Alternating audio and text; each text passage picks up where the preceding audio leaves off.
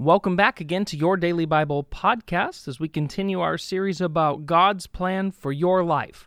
Now, today we're going to talk about the purpose of identity, and we're going to read together Psalm chapter 139, verse 13 and 14. Verse 13 You made all the delicate inner parts of my body, and you knit me together in my mother's womb. Thank you for making me so wonderfully complex. Your workmanship is marvelous. How well I know it. Okay, so what you and I believe about who we are has a massive impact on how our purpose for our life is lived out.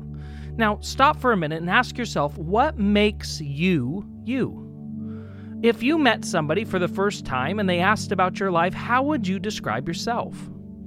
See, our identity is very important to the heart of God, so much so that He fills the Bible with stories that affirm our brand new identity given to us in Christ Jesus. We can either enter into this new identity or we can have an identity crisis when we lose sight of who Jesus is. The real key to all of this is that you and I would commit to the process of having our minds renewed with the truth of God's Word and by the power of the Holy Spirit working in us.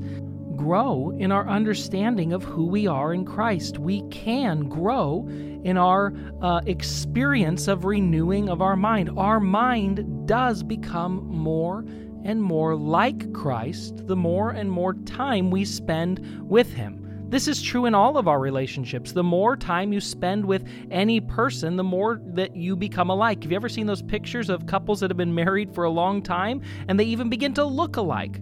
Okay, so the more time we spend with Jesus, the more our mind, our thoughts, our thinking patterns begin to become like Jesus's. And from this place, we find power and we find life and we find all that we need to live this good life that God has intended for us here on this earth. 2 Peter 1 verse 3 says this By his divine power, God has given us everything we need for living a godly life. We have received all of this by coming to know him, the one who called us to himself by means of his marvelous glory and excellent. This is what makes the Bible so beautiful.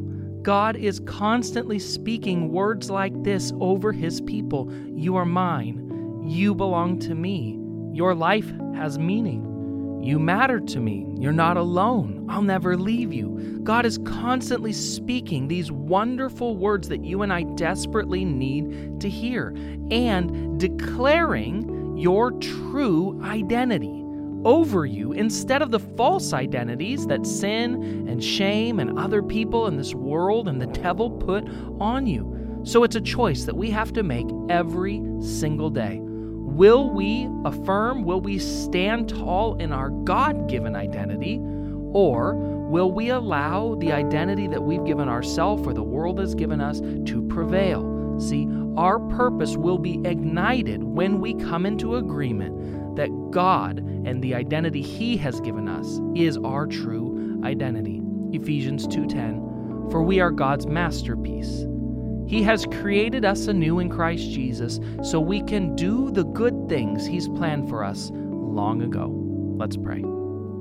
God, I thank you today that you have made a great identity for each of us that our identity is as sons and daughters of Jesus Christ, that our identity is co heirs with Christ, that our identity is loved and righteous and forgiven, and we have a purpose in this world because you said we do. So, God, we want to come into agreement with what you say, not with what we feel.